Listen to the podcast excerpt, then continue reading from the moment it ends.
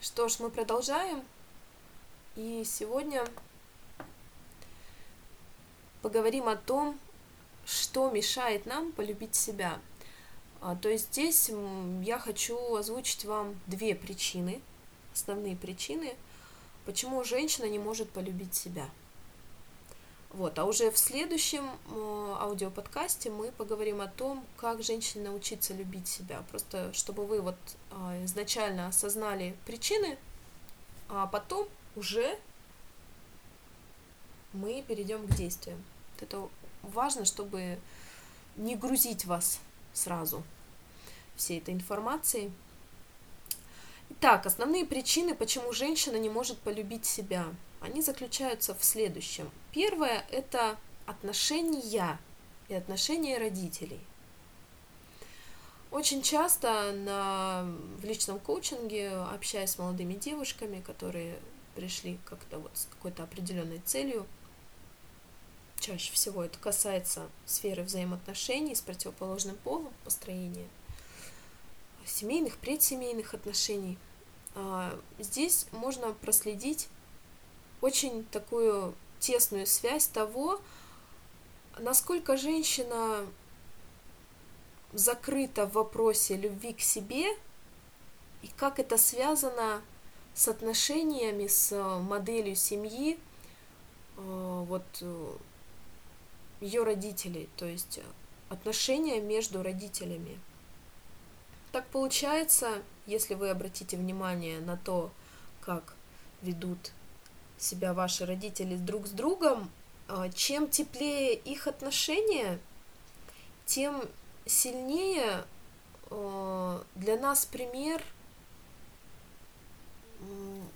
любви, дружбы, уважения.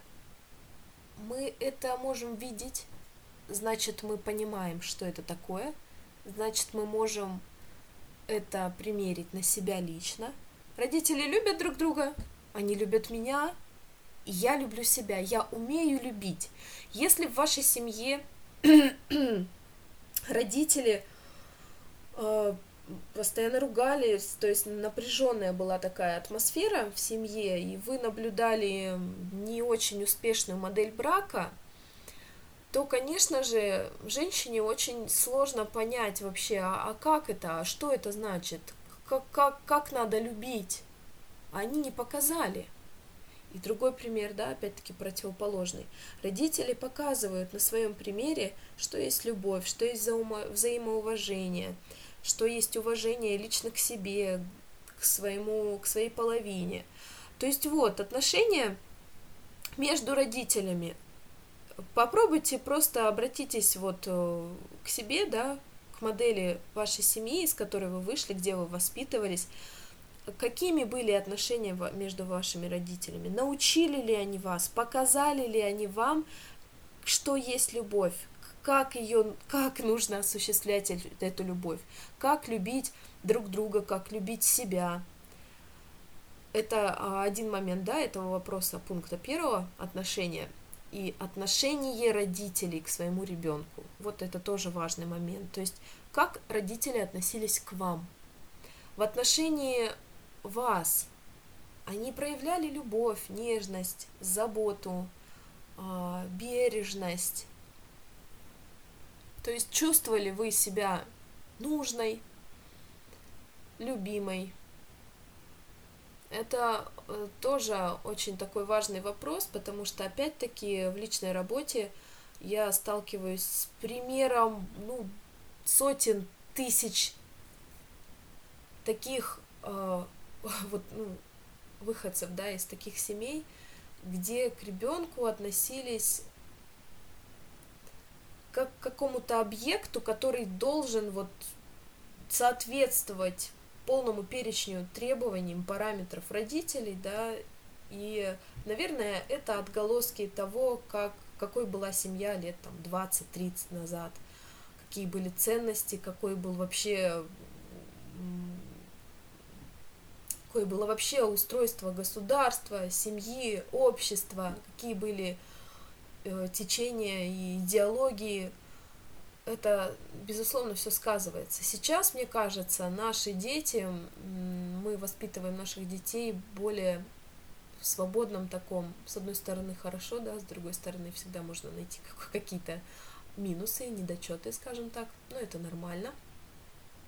Ни одна система пока еще такой идеально не является, не придумана, что касается там воспитания семьи, да и общества вообще в целом. Ну, это мы так с вами отвлеклись. Вот, то есть этот момент очень важен. как родители относятся, относились к нам, с чем мы в итоге вышли и пришли в эту жизнь, да, с каким отношением к себе, ведь э, это основной пример, который мы получаем фактически с детства, то, как к нам относятся. Для чего я все это вам рассказываю? Дело в том, что вы должны проследить, э, вот проанализировать в соответствии с этим пунктом, то, насколько ваша любовь или нелюбовь к себе связана э, с отношениями внутри вашей семьи и с отношениями с вашими родителями. Когда вы можете действительно подтвердить, да, подлинность моих слов, что да, действительно, там, вот я испытывала пренебрежение, мне там уделяли мало внимания, и родители между собой как-то общались, то вы поймете, что в принципе у вас лично, у вас, у самой лично нет поводов себя не любить. Просто дело в том, что вам не показали, недостаточно знаний было и опыта. И все, что вам нужно сделать, это понять, что вам нужно сделать, чтобы полюбить себя, в чем заключается эта любовь к себе, как нужно ее осуществлять и начать действовать в этом направлении. Все. Вот здесь на самом деле все просто. И второй пункт, что мешает нам полюбить себя, вторая причина – это отношение общества. Я равно общество.